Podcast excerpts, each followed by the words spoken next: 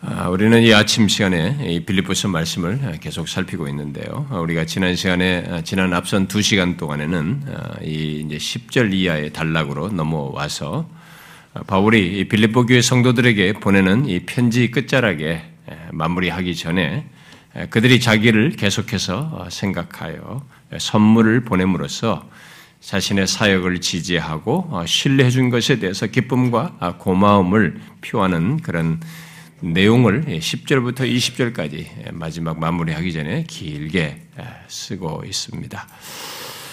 아, 그래서 앞서서 어, 그렇게 쓴 전체 내용의 배경, 길게 쓰게 된 그 이유가 담긴 배경을 먼저 살핀 뒤에 아, 이어서 지난 시간은 어, 자신의 그런 기쁨과 감사를 전하는 것에 오해가 없도록 하기 위해서 어, 그 잠시 이게 덧붙인 내용이죠. 11절부터 어, 13절이 그, 그것에 대한 덧붙인 내용인데 그 중에 11절과 12절을 살폈습니다. 아, 분명히 이 빌립보 교회 성도들이 자신의 필요를 헤아려서 이렇게 선물을 예, 후원금을 보내고 보낸 것은 바울에게 너무 기쁘고 어, 고마운 것이었습니다. 아, 그러나 그는 그와 관련해서 한 가지 사실을 그들에게 꼭 말해주고 싶었던 것입니다. 아, 그것은 어, 여기 우리 같이 읽었듯이 11절부터 13절에서 말하고 있는 바대로 어, 그 자신은 어떠한 형편에선지 자족하기를 아, 배웠다는 것입니다. 음, 아, 그래서 그들이 보내는 것에 의존해서 하나님 예수 그리스도가 마치 자신에게 충분치 못한 것처럼 이런 생각을 갖지 않도록 이런 얘기를 해주고 있는 것입니다. 그래서 자신은 비천에 처할 줄도 알고 풍부에 처할 줄도 아는 일체의 비결을 가지고 자족하면서 산다. 이렇게 이런 사실을 어, 말해 주었습니다. 아, 이 세상 철학과 다른 종교들 속에도 이 자족이라고 하는 미덕이 있습니다. 어, 그래서 옛날에 수도와 철학자들도 굉장히 많이 크게 강조해서 그것이 한 시대에 굉장한 영향력을 어, 철학 사상에 의해서 그 당대 사람들에게 영향을 미치기도 했죠. 그것이 그래서 그 금욕주의라고 하는 것도 연결돼서 나타나기도 하고 그랬는데요. 그렇지만 바울이 여기서 말하는 어, 자족은 결국 기독교의 자족이죠. 이 기독교 자족은 어, 이 세상적이나 철학이나 다른 종교들처럼 어, 인간의 자기 훈련과 인간의 결심 또 자신의 의지에 의해서 마음의 평정을 갖는 그런 차원의 것이 아니고요. 결국 인간의 의지에 의존한 것이 아니고 하나님과 연관되어서 갖는 자족입니다. 그래서 오직 그 예수 그리스도를 믿는 자들에게 경험되고 알 수 있는 그런 자족을 지금 말을 하고 있는 것입니다. 그래서 일, 그 일체의 삶의 비결이다 아, 또는 비밀이다라고 말을 하고 있는 것입니다.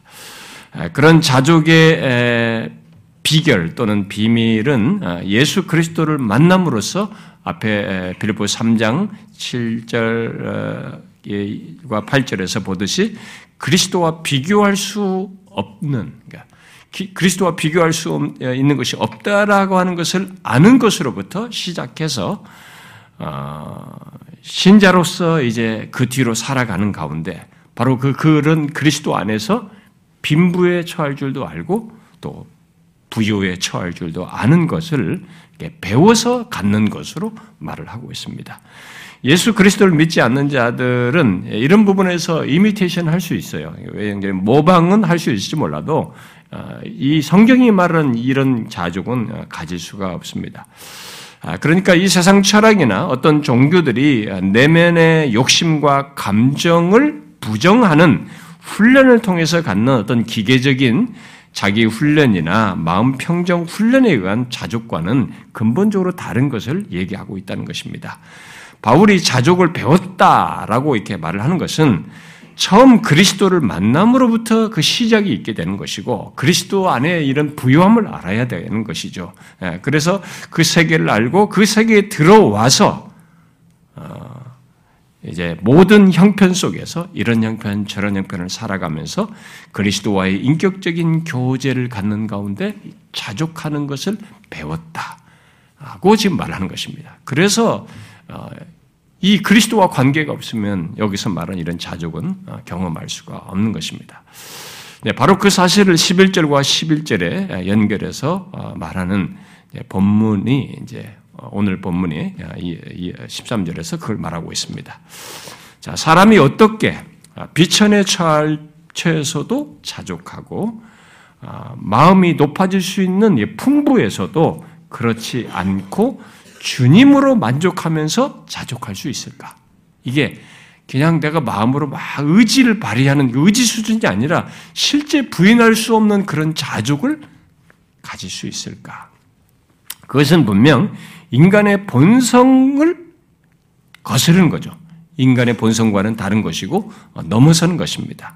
그리고 아무리 마음 훈련을 하고 금욕적인 부정, 부정의 훈련을 해도 그런 기계적인 훈련으로는 사실은 그때뿐이거든요. 마음의 변덕스러움이 있기 때문에 그때뿐이지 전체적인 삶, 삶의 연결성에서 방향성과 지속적으로 삶으로서 갖는 그런 자족은 가질 수가 없는 것입니다.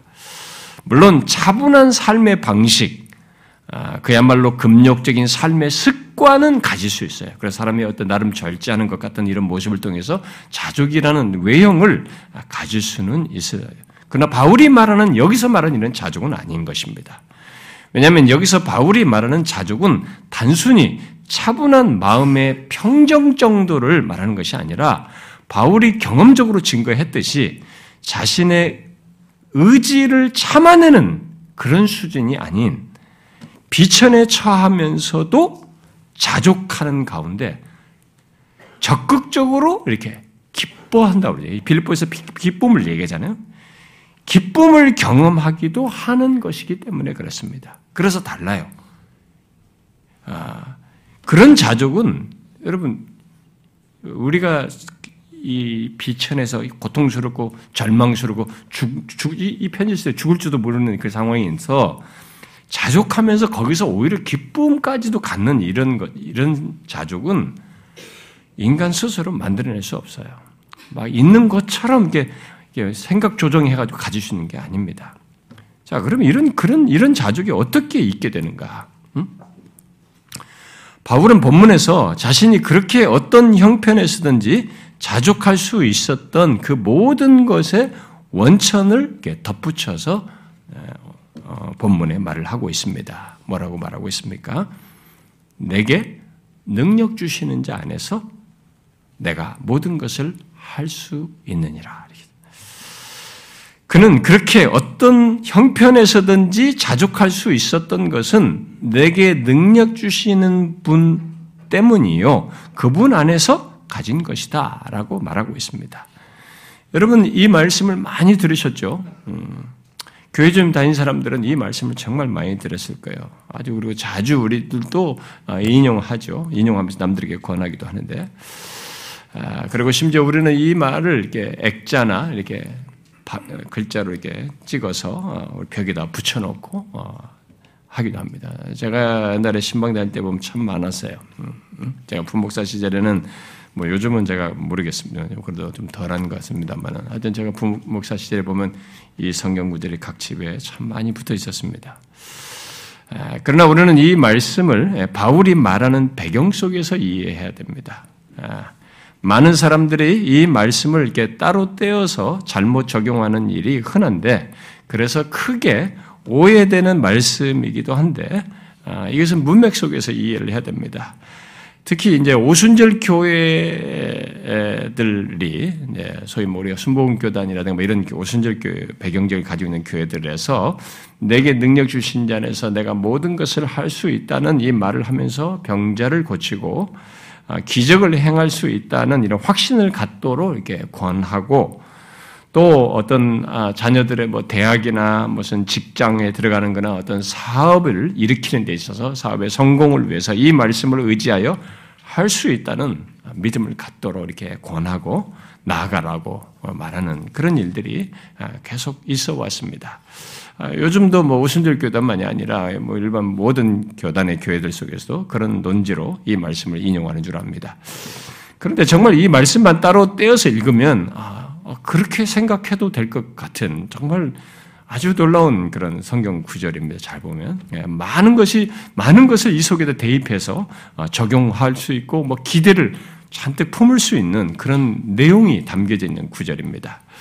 아, 특히 뭔가 어려움에 처해서 이렇게 음, 누군가의 도움을 절실하게 필요로 하는 사람으로부터 뭔가 공부를 하면서 막 뭔가를 이루려고 이게 이번에 꼭 되고 싶어 막 이렇게 생각을 한다든가 어, 또 어, 자기가 하는 일이나 사업에서 이번은 꼭좀 해결됐으면 좋겠다. 이번은 좀 성공했으면 좋겠다라고 하면서 그 마음을 조이는 사람들. 또 질병을 가지고 정말 이, 이 사람이 어떻게도 안 되는데 여기서 고침받고 싶어서 어, 그런 능력을 기대하는 이런 사람들. 아, 그가 아, 교회를 오래 다녔던 뭐 이제 나오기 시작했던 심지어 예수를 몰랐다 할지라도 이 말씀을 이렇게 소개받아서 하나님을 말하며 어, 무엇인가를 이루고 싶은 사람들에게 이 말씀을 적용하도록 이 말씀 믿고 어, 해봐라 할 수 있단 말이죠. 주님 안에서 다 할 수 있다. 이러면서 큰 힘과 동기부여를 이렇게 줄 수 있는 어, 얼마든지 그렇게 사용할 수 있는 말씀이에요. 이 말씀은 딱대로 되면요. 아, 설사 내게 능력 주시는 이가 누구인지를 몰라도 그게 뭐 제우스든 뭐 어? 무슨 신이든 뭐 설사 거기는 몰라도 그걸 예수라고 치자. 뭐 하나님이라 치자 하더라도 일단 신이 내게 능력을 주어서 내가 모든 것을 할 수 있다라는 이 말은 듣는 사람에게 굉장히 좋습니다. 아, 정말 잘 이거 붙들고 한번 해보고 싶은 욕구가 솟구치죠. 아, 특별히 그 필요가 절실한 사람들에게는 이 말씀을 더욱 붙들게 하는 그런 내용이기도 합니다. 그런데 안타까운 것은 교회 안에 있는 사람들까지도 교회를 제법 오래 다녔는 사람들까지도 이 말씀을 그런 식으로 적용하고 왜곡하는 일이 제법 있다는 것입니다. 그러나 이 말씀은 아, 누구든지 자기 목적을 이루기 위해서 이용할 수 있는 말씀으로 준 것이 아닙니다. 내가 원하는 것과 내가 뭘 이루고 싶은 이런 것들을 이루기 위해서 이 말씀을 대입하도록 주신 말씀이 아닙니다. 아, 이미 문맥에서 보듯이 바울은 자신이 아, 이 말을 할 때 그 단순히 하나님이 자기 편이시기 때문에 자신이 원하는 것은 무엇이든지 할 수 있고 또 얻을 수 있다라는 그런 의미로 지금 말하고 있는 것이 아닙니다.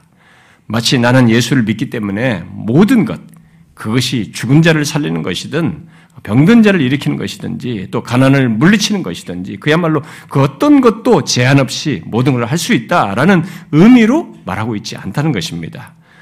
또 흔히 교회 안에서 이 말씀을 오용한 음, 그런 경우 중에 하나는 뭐냐면 교회 안에 들어온 게 어떤 사람들에게 일을 맡기기 위해서 아직 영적으로 이 사람이 어, 성숙하지도 않은 사람인데 그들에게 교회를 맡기기 위해서 뭐냐면 외적으로 열심을 내니까 그런 사람들에게 교회를 맡기기 위해서 뭐 은사나 부르심 같은 것도 고려하지 않은 채 당신에게 능력 주시는 안에서 모든 것을 할 수 있습니다. 아, 그러니 거부하지 말고 하십시오. 뭐 이렇게 하면서 이 말씀을 그들에게 적용하는 것입니다. 아, 오용하는 거죠. 이런 오용들은 모두 바울이 본문을 언급한 배경을 고려하지 않고 본문을 사용하는 것입니다. 모두 이 말씀을 인용하면서 결국 자신들의 원함과 목적을 이루고 또 성공을 바라며 결국 할 수 있다는 자신의 의지에 비중을 두고 이 말씀을 사용하는 것입니다. 여러분, 이 말씀은 공부하는 학생이 자기 책상 앞에서 할 수 있다라고 붙여놓고 자기 의지를 불태우면서 어떤 것을 이루고 얻도록 하기 위해서 그런 용도로 그런 의미를 조금도 담고 있지 않습니다. 그러나 너무나 많은 사람들이 이 말씀에서 본문에 있잖아요. 영어로도 그렇게 되어 있습니다. 내가 할 수 있다. 내가 내용만 건너뛰면 내가 뒤에 할 수 있다 이렇게 되어 있잖아요. 그러니까 나는 할 수 있다 이 말이에요. 그러니까 이 구절만 딱 빼버린 거죠. 사람들이 거기에만 초점을 두고 더 나아가서 이왕이면 나는 할 수 있다. 이것은 불만족이죠. 가운데다 넣어야죠. 나는 모든 것을 할 수 있다. 이 구절만 딱 떼가지고 마음 부풀하는 거죠. 그것은 분명 이 본문과 아무 상관없는 겁니다. 아, 본문의 일부를 뽑아서 말을 한다 할지라도 그것은 그저 우리들이 흔히 쓰는 격언 수준에서 이 표현을 갖다가 쓰는 것이지 아, 본문이 말하는 바가 아닙니다. 여기 본문에서 말하는 이 모든 것은 문맥 속에서 보면은 우리가 원하는 모든 것이 아니고 앞에 11절과 12절에서 말하는 내용, 특히 12절에서 요약적으로 말한 모든 일에 해당하는 것입니다. 그러므로 여기 모든 것은 또 모든 일로도 표현된 것은 모든 환경에서 곧 모든 곳 모든 일에서 라는 의미로 보는 것이 더 적절합니다. 모든 환경에서 모든 곳에서 모든 일에서 이렇게 그러니까 바울은 모든 곳 모든 일에서 그것이 기본적인 필요조차 채워지지 않는 비천한 형편이든 또 모든 필요가 넘치게 채워지는 풍부한 형편이든 그 모든 환경에서 감당해야 하는 일들을 나는 할 수 있다. 이렇게 말하는 것이에요. 그래서 이 말만 들으면 어, 그러면 바울이 그, 그렇게 말하는 것조차도 어떻게 보면 약간 교만하게 들릴 수도 있습니다. 어, 그리고 실제로 그렇게 우리 주변에 보면 그렇게 말하는 사람들이 있지 않습니까? 음, 항상 이렇게 앞서가고 어, 능력이 있고 실력도 있고 어, 뭔가를 이루고 성취하는 사람들은 나는 어떤 상황에도 상황에서도 할 수 있어. 또는 나는 모든 것을 할 수 있다. 이렇게 난 지금까지 그렇게 하면서 살아왔어. 이렇게 말하기도 합니다. 그러나 바울은 여기서 그런 인간적인 교훈을 말하고 있지 않습니다. 인간적인 의지 차원 정도를 말하고 있지 않아요. 그가 앞에 11절과 11절에 이어서 본문 13절을 말하실 때 가장 강조하는 말은 내가 모든 것을 할 수 있다가 아니라 그 앞에 내용이에요. 내게 능력 주시는 자 안에서입니다. 이게 저 중요한 것이니까 강조하는 것입니다. 그는 모든 사람들이 하듯이 의기양양해 하면서 나는 모든 것을 할 수 있다라고 말하지 않고 그 말 앞에 가장 중요한 단서를 달고 있습니다. 바로 자신이 그렇게 빈부에 처할 줄도 알고 풍부에 처할 줄도 아는 일체의 비결을 배웠던 것. 그야말로 자신이 어떤 형편에서든지 자족할 수 있었던 것은 내게 능력 주시는 자 안에서였고 오직 그 조건에서만 가능하다. 가능했다라고 말을 하고 있는 것입니다. 그러므로 우리들이 여기 11절과 12절에서 말하는 자족, 그야말로 어떤 형편이든지 자족하는 것을 가지려면 먼저 내게 능력 주시는 자와의 관계가 있어야 하고 그 안에서 행해야 됩니다. 이것을 아시는 것이 굉장히 중요해요. 그러면 여기 내게 능력 주시는 자는 누구를 말하겠습니까? 우리는 여기 내게 능력 주시는 통칭적으로 하나님으로 이렇게 말할 수도 있습니다. 그러나 앞에서 계속 주 안에서 또는 그리스도 예수 안에서를 말해오고 있기 때문에 바울이 또 다른 곳에서 그리스도께서 능하게 하시는 것으로 말하고 있기 때문에 여기 능력 주시는 자는 바로 그리스도를 말한다고 볼 수 있습니다. 주님이죠.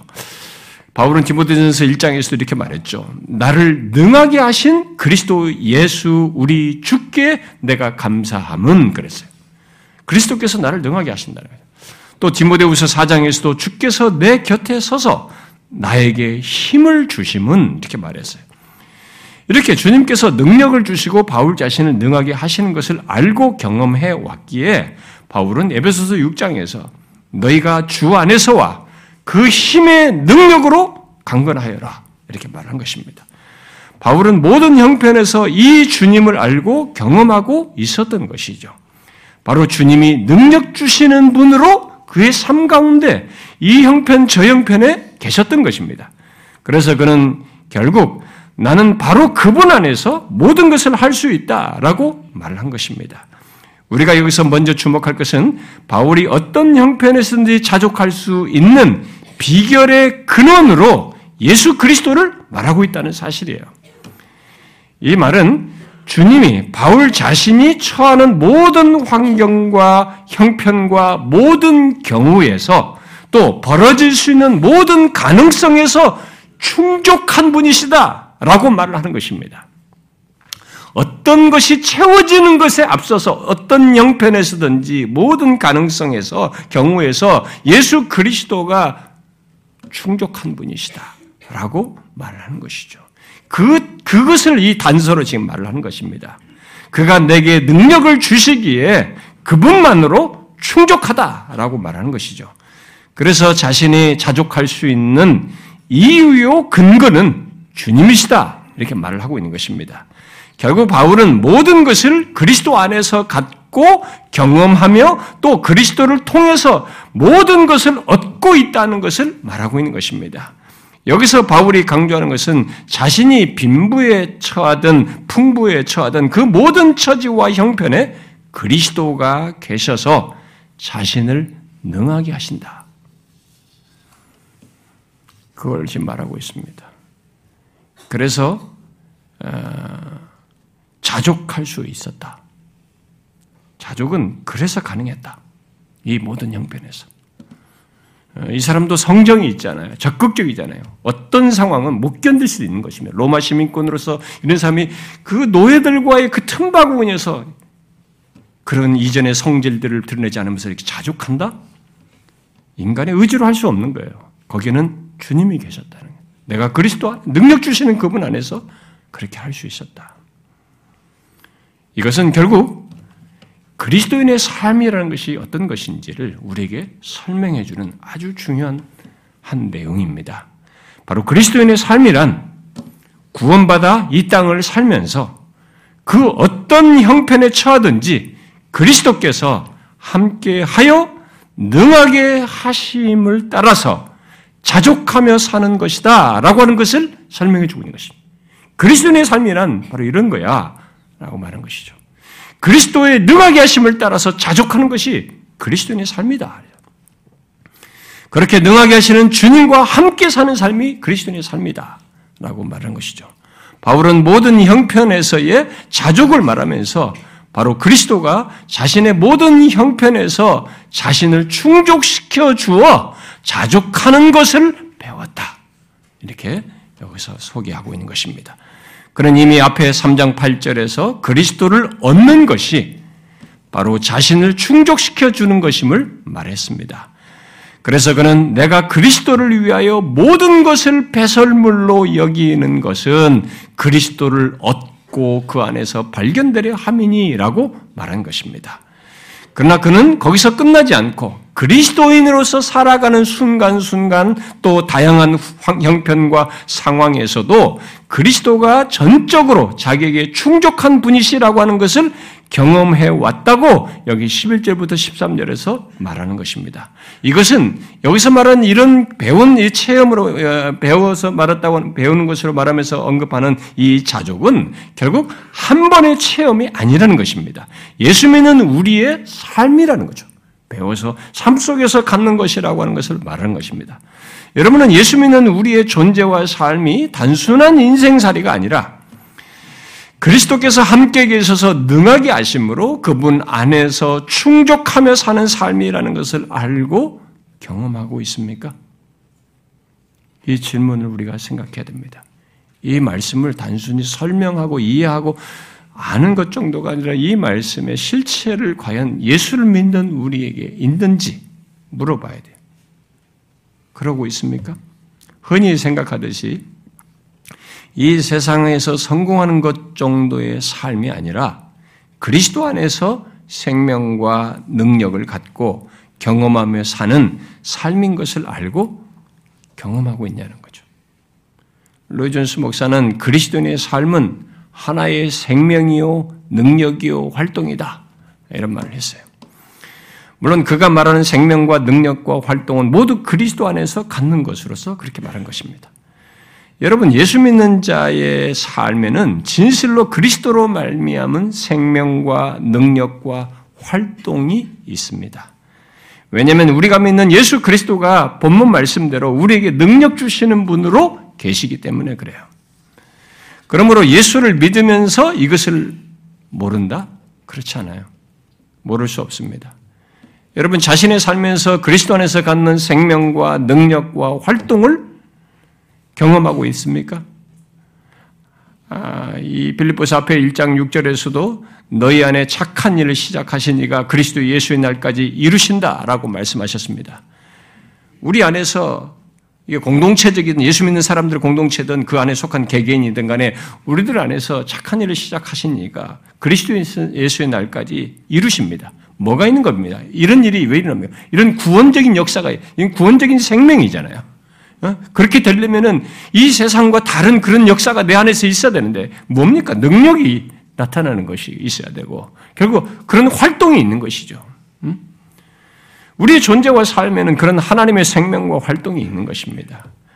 그러므로 바울이 여기서 11절과 13절에서 어떤 형편에서든지 자족하는 것을 배워 삶 속에서 갖는 것을 말했을 때 그것은 단순히 종교적인 훈련이나 수양에 의해서 갖는 것 정도가 아닌 예수 그리스도의 생명과 능력과 활동 속에서 갖는 자족이어서 근본적으로 다른 것을 얘기하는 것입니다. 중요한 것은 우리들이 그런 그리스도인의 삶을 갖고 있느냐라는 거예요. 저와 여러분이 이런 그리스도인의 삶을 갖고 있느냐는 것입니다.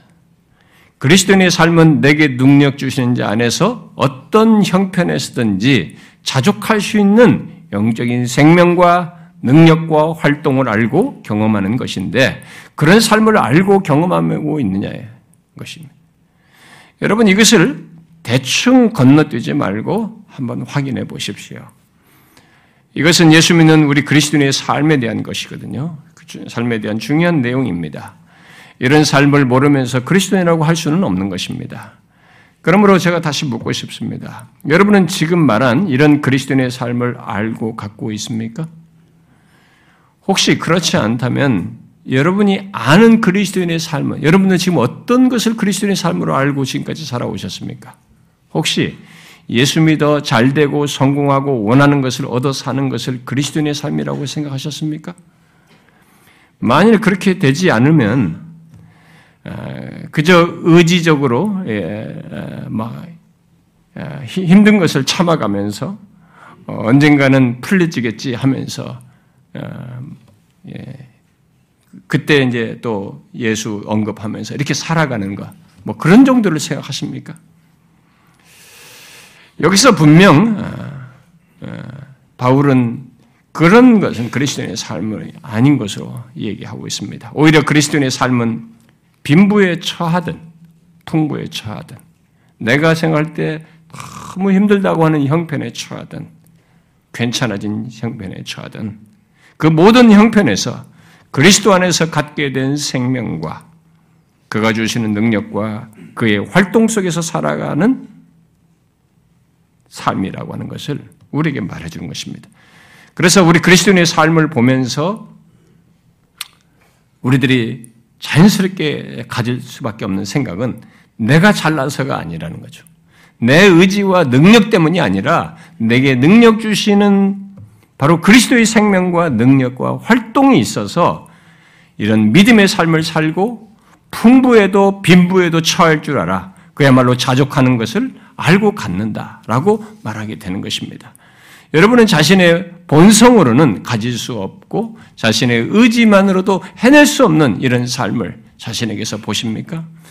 주님의 생명과 능력과 활동에서 갖는 이런 영적인 역사가 있는 삶을 알고 갖고 있느냐는 거죠.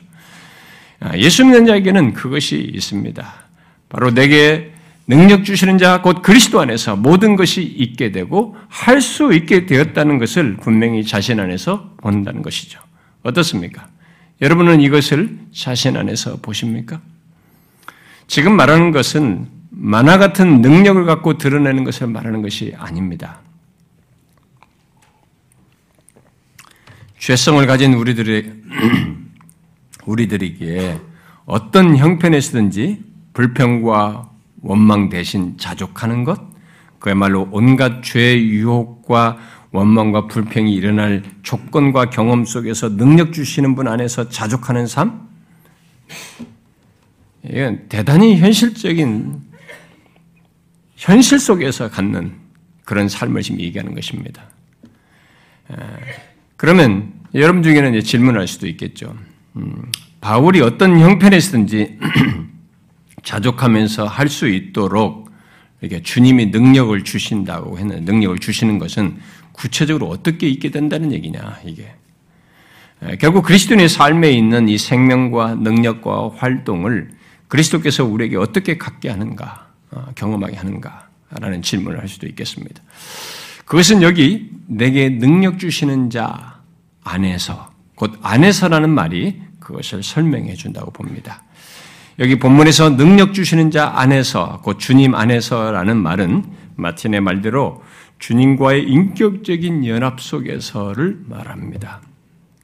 또 밀러라는 사람은 이 말을 설명하는 가운데 이렇게 말했습니다. 바울은 그리스도와의 친밀한 교제 가운데 경험되는 능력 안에서만 모든 인생의 환경을 대면할 수 있고 강할 수 있는 것이다. 바로 그렇다는 것을 말한 것으로 이렇게 설명했습니다.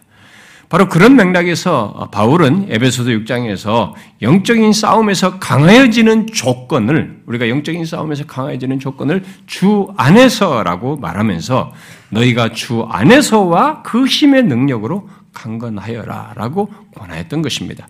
그러므로 어떤 형편에서든지 계속 자족하며 행할 수 있는 능력을 얻는 길은 바울처럼 어떤 형편에서든지 주님과 인격적인 연합, 여기 안에서에 해당하는 모습이죠. 인격적인 연합, 주님과의 친밀한 교제를 갖는 것입니다. 이 상황, 이 환경에, 각각의 환경에서.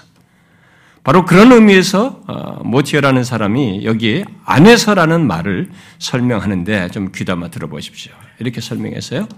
여기 핵심 단어는 안에서라는 말이다. 여기서 아, 바울은 내게 능력 주시는 자 안에 있을 때에만 능력이 있다.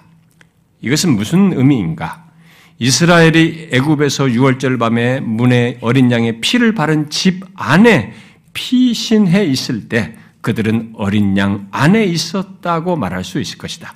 그들은 그 어린 양의 죽음으로 말미암아 생겨나는 유익들을 생생하게 개인적으로 접하고 있었기 때문이다.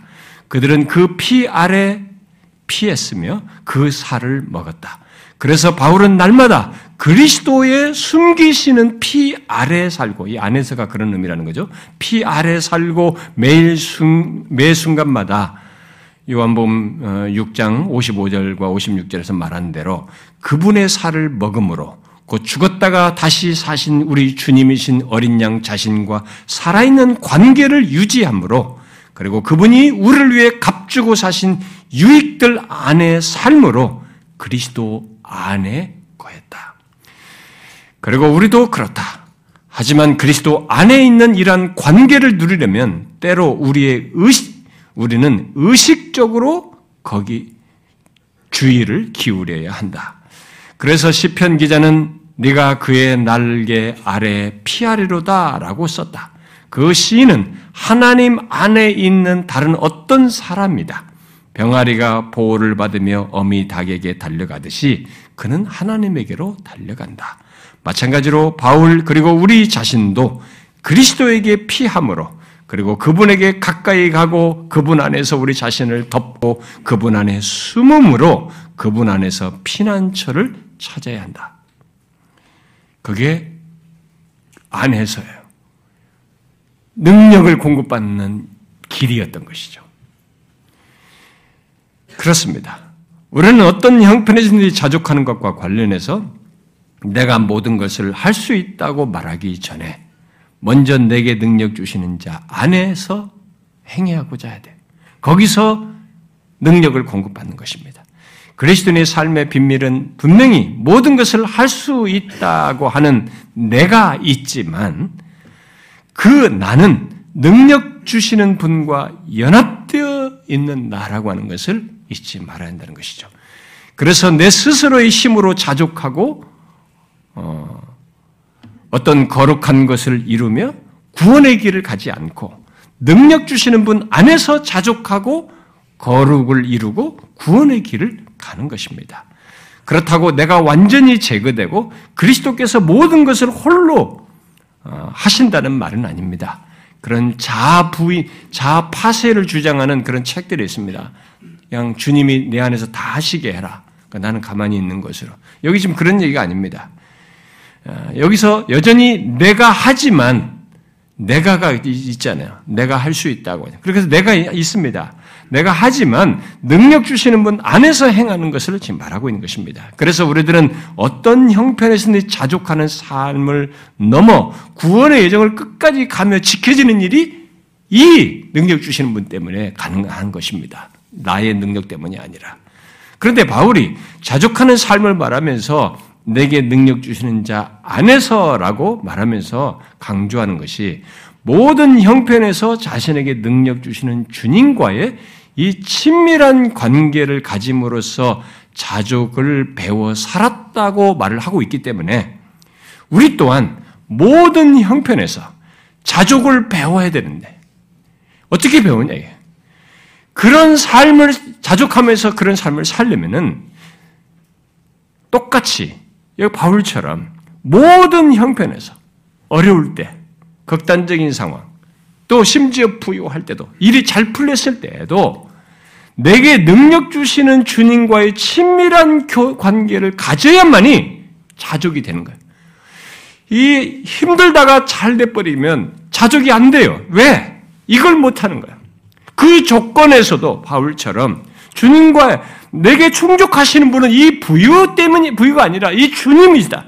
주님 안에서 갖는 것이다라고 하면 주님과의 친밀한 교제를 가져야 한다는 것입니다. 바로 그것이 어떤 형편에서든지 자족하며 행할 수 있는 능력을 받는 길이에요. 얻는 길입니다. 자족하는 것이 한 번의 행위가 아니라 모든 형편에서 가져야 할 삶으로 지금 말을 하고 있기 때문에 그 능력을 얻기 위해 우리는 모든 형편에서 바울이 말한 것처럼 주님과의 친밀한 교제를 가져야 하는 것이죠. 내 방법이 아니라 모든 형편에서 그리스도와의 교제 속에서 행하는 것이 자족할 수 있는 능력을 공급받기 위한 길이라는 것입니다. 여러분 잊지 마십시오. 어떤 형편에서든지 자족하는 능력은 우리 스스로 가질 수 없습니다. 여기 성경에서 말하는 이런 자족은 우리 스스로 가질 수 없어요. 그것은 주님이 각각의 형편에서 자족할 수 있도록 능력을 주셔야 합니다. 그런데 그것이 어떻게 주어지느냐? 그 각각의 형편에서 자신에게 능력 주시는 주님과의 친밀한 교통을 통해서요. 교제를 통해서입니다. 이것은 우리가 수련에서 살폈던 그 말씀과 다 연결되는 겁니다. 주를 바라보는 거, 이런 거다 연결되는 얘기예요. 우리는 이것을 모든 형편에서 바울처럼 경험적으로 그렇게 함으로써 배워야 합니다. 바울도 자족을 그렇게 해서 배웠어요. 특별했던 것이 아닙니다. 비천하고 궁핍한 형편이든 풍부하고 배부른 형편이든 그 각각의 형편에서 주님과 교제를 통해서 주님이 공급하시는 능력을 힘입음으로써 자족하는 것을 배웠던 것입니다. 우리는 이런저런 형편에서 본문대로 행하지 않고 각각의 형편에서 능력 주시는 주님을 바라보고 그에게 구하고 의지하고 또 그 안에서 그 안에 있는 비교할 수 없는 그 가치를 봄으로써 자족하는 것을 배워야 하고 또 그리스도인의 자족은 하나의 체험이 아니라 그렇게 믿음으로 살면서 배워 소유한다는 것을 알고 바울처럼 그분과의 과제 속에서 배워야 합니다. 그러니까 그 상황 상황이 다, 그 환경 환경이 다 이렇게 그리스도와의 교제 속에서 배워야 돼. 주님으로 채워진다는 사실을 알고 주님과의 교제 속에서 그 배움이 있어야 돼. 자족은 그렇게 해서 가졌어요. 사도 바울도 그렇게 해서 가진 것입니다. 바울은 그런 자족의 삶 속에서 죽음조차도 그런 자신의 자족을 깰 수 없다는 믿음을 갖고 이 편지를 쓴 것입니다. 왜냐하면 그가 이 편지를 쓰고 있는 조건이 감옥이고 순교당할 수 있다는 생각을 하고 있거든요. 무슨 일이 벌 이거 여기서 어떻게 판결이 나서 죽을 수도 있다는 생각을 하고 있는 것입니다. 그러나 그는 이미 로마서 8장에서 말을 했듯이 자신에게 능력 주시는 분의 사랑에서 끊을 수 없다는 확신 속에서 그런 자신의 조건 속에서도 자족했던 것입니다. 죽을 수도 있다라는 생각을 하면서도 순교당할 수 있다는 생각을 하면서도 지금 자족하고 있는 것이죠. 그의 그런 확신 속에서 자족의 기저에는 이런 것이 있었던 것이죠. 설사 사람들이 내 생명을 취한다 해도 내게 능력 주시는 주님을 이길 수 없으며 그분 안에 있는 생명과 그분이 주시는 능력과 사랑은 제거될 수 없고 빼앗을 수 없다는 것이에요. 이것이 그리스도인의 삶 속에 있는 놀라운 사실이고 비밀입니다. 어떤 형편에서는 자족하는 능력을 공급받아 살 뿐만 아니라 그리스도 안에서 갖는 생명과 능력과 사랑은 죽음조차도 빼앗을 수 없다는 것입니다. 누가 우리를 그리스도의 사랑에서 끊으리요? 위험이나 칼이랴? 내가 확신하노니 사망도 우리 주 그리스도 예수 안에 있는 하나님의 사랑에서 끊을 수 없느니라. 여러분은 이 삶의 비밀을 알고 확신하고 있습니까? 그리스도에는 바로 그런 삶을 통해서 결국 내게 능력 주시는 주님을 드러내는 것입니다. 결국. 그래서 로버트 시라는 사람은 그리스도에는 비록 내가 모든 것을 하지만 그리스도 안에서 행하는 자이어서 그리스도를 나타내는 사람, 곧 그리스도의 재현이다라고 이렇게 말했습니다. 그러니까 뭔가 모든 것을 하고 있는데 이게 결국 내 능력으로 하는 문제가 아니거든요. 이 자족이라는 것이. 이런 형편에서 어떻게 죽을 수도 있는 상황에서 자족을 할 수 있느냐 이거예요. 이렇게 할 수 있는 것은 다 결국 그리스도께서 능력을 주셔서 하기 때문에 그리스도를 나타내는 사람이다. 그리스도인은 그리스도의 재현이다. 이렇게 말을 한 것입니다. 그렇습니다. 예수 믿는 우리는 내 스스로 사는 자들이 아닙니다. 결국 그리스도를 드러내는 그리스도의 재현인 것이죠. 그것이 우리의 특징이고 우리의 비밀인 것입니다.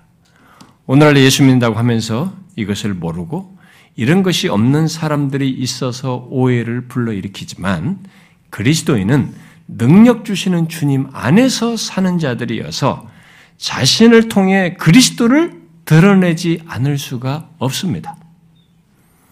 그야말로 그리스도 안에서 행함으로써 우리는 그리스도를 재현하는 거죠. 정말 그리스도의 재현을 하는 것이. 여러분 이 사실을 잊지 마십시오. 그리고 확인해 보십시오. 지금 자신이 그러하고 있는지. 정상적이라면 우리의 삶에는 능력 주시는 주님이 계셔야 하고 그로 말미암아 모든 형편에서 자족하는 것을 배워 삶으로써 나의 삶은 내 스스로 사는 것이 아니라 이렇게 자족하는 것은 내 스스로 하는 것이 아니라 바로 그리스도의 능력으로 하는 것이다. 그리스도의 능력으로 사는 것이다라고 하는 것을 드러냄으로써 결국 그리스도를 나타낼 것입니다. 여러분, 예수 믿는 우리는 내게 능력 주시는 자 안에서 어떤 형편에서든지 처할 수 있는 사람들입니다. 지금 그것을 얘기하는 겁니다. 우리는 능력 주시는 분 안에서 빈부에도 풍부에도 자족할 수 있는 사람이에요. 우리 스스로 때문이 아니라 능력 주시는 주님 때문에 가능한 것입니다. 그래서 여기 아, 우리들의 신앙 여정을 끝까지 갈 수도 있는 것이고 아, 능력 주시는 분 안에서 정말 이 신앙의 여정 안에서 이런 영적이고 거룩한 일들, 구원의 여정에 해당하는 것들을 주님이 맡기시고 원하시는 것들을 행하며 정말 하, 그런 것들을 하면서 가는 것입니다. 소위 할 수 있는 것이죠. 그것을 통해서 우리는 우리를 능력 주시는 주님이 자연스럽게 드러냅니다. 그리고 바로 그것을 우리는 바울이 여기서 그게 그리스도인의 삶이다. 라고 우리에게 말해주는 것이죠. 그냥 예배당에 열심히 나오고 예수 안에서 이 세상, 예수 말하면서 이 세상 안에서 성공하겠다고 하는 그런 것을 그리스도인의 삶이 아니라 지금 말한 것 같이 이런 자족하면서 그리스도의 능력으로 자족하면서 사는 것, 그리스도의 능력으로 사는 것이 그리스도인의 삶이다. 이렇게 말하고 있는 것입니다. 이런 면에서 우리들이 이 번성신학과 기복신앙이 얼마나 그리스도인의 삶을 왜곡하고 있습니까? 당신은 예수를 믿어서 성공하고 이 성공담을 자꾸 들려줘서 그것을 다 예수 믿는 신자의 삶의 정형인 것처럼 우리에게 말해주는 것은 성경을 왜곡하는 것입니다. 풍부하지 않아도 이 그 간증을 듣는 사람들 중에는 어떤 사람은 빈, 빈부와 취한 사람이 있거든요. 오래도록 고난을 겪은 사람이 있는 것입니다. 힘들어요. 그 사람들은 뭐냐 이게? 그 사람은 하나님이 사랑하지 않고 하나님의 은혜를 주지 않는 거냐? 그렇지 않아요. 빈부에 처해도 주님으로 자족하면서 이 사람이 보통 사람이 할 수 없는 일을 하는 겁니다. 본성을 거스는 삶을 살고 있는 거예요. 이게 그리스도의 삶이다. 그것은 이 사람의 자생적인 능력과 본성의 힘이 아니라 능력 주시는 분에 의해서 가능한 것이다라고 말하는 것입니다. 예수를 믿으면서 아직도 이런 삶을 혹시 모른다면 흐릿하다면 그것은 문제가 있어요. 예수 믿는 자는 내게 능력 주시는 자 안에서 자신을 봅니다. 그리고 그분 안에서 삶을 살지요. 그리고 자신은 그분 안에 있는 자요, 그의 능력으로 살기 때문에 그리스도를 드러내는 자로 이 땅에 존재합니다. 그리고 주님 안에서 생명이든 뭐 사망이든 환란이든 위험이든 모든 것을 보기 때문에 이런 자족이 가능하게 되는 것입니다. 결국 주님 안에서 자신의 삶의 끝과 인생의 궁극을 보면서 사는 것이죠. 그래서 다른 것입니다. 여러분 어떻습니까? 우리가 이때 세상을 살면서 이런 형편 저런 형편 처할 때 어떤 때는 극단적이기도 합니다. 진짜 벗어나고 싶기도 합니다. 그러나 우리가 거기서 믿음을 지키며 살 때 우리가 어떻게 그 상황들을 다 지나고 있습니까? 우리는 주님 안에서 끝을 봅니다. 로마서 8장에서 말한 것처럼 생명이나 사망이나 그 어떤 것도 이 피조 세계에 존재하는 모든 것도 끊어버릴 수 없는 그리스도 안에서의 생명과 능력과 사랑 이것은 누구도 깰 수 없고 파괴할 수 없다는 것을 알고 주 안에서 끝을 보는 겁니다. 우리는 궁극을 보면서 살아가는 것입니다. 이게 그리스도인의 삶이에요. 그러십니까, 여러분? 우리는 그래야 되는 것입니다. 이 차이가 이 세상의 큰 차이인 것입니다. 옆에서 보십시오. 그렇게 살 때, 이것을 소유한 자로 살게 될 때, 그건 너무 다릅니다. 여러분, 이런 것을 알지 못하는 사람의 삶을 한번 보십시오. 눈에 보이는 게 전부입니다. 자기가 열심히 사고 옆에 욕구 채워주고 누군가 도와주고 뭘 업적을 이루고 지금 닥친 일을 해결하고 그래서 나이 먹고 결혼하고 자식 낳고 그 다음은 그 다음 그 다음 그것밖에 없어요. 그래서 응축하면 먹고 화장실 가는 거예요. 자고 몇 가지로밖에 없는 것입니다. 그것을 반복하는 겁니다. 날수를 더해가면서 자족 그런 게 어디 있어요? 내가 원하는 것도 더 얻는 게 전부죠. 없습니다, 여러분. 좋으면 그때 좋고, 형편이 안 좋으면 분망, 원망, 절망, 그게 다입니다. 다릅니다, 여러분. 그래서 바울이 이 자족을 통해서 내게 능력 주시는 자 그리스도 이분 때문이다. 결국 이분을 드러내고 있는 것입니다. 이게 신자예요. 이게 그리스도의 삶입니다. 저와 여러분이 그럴 수 있기를 바랍니다. 기도합시다.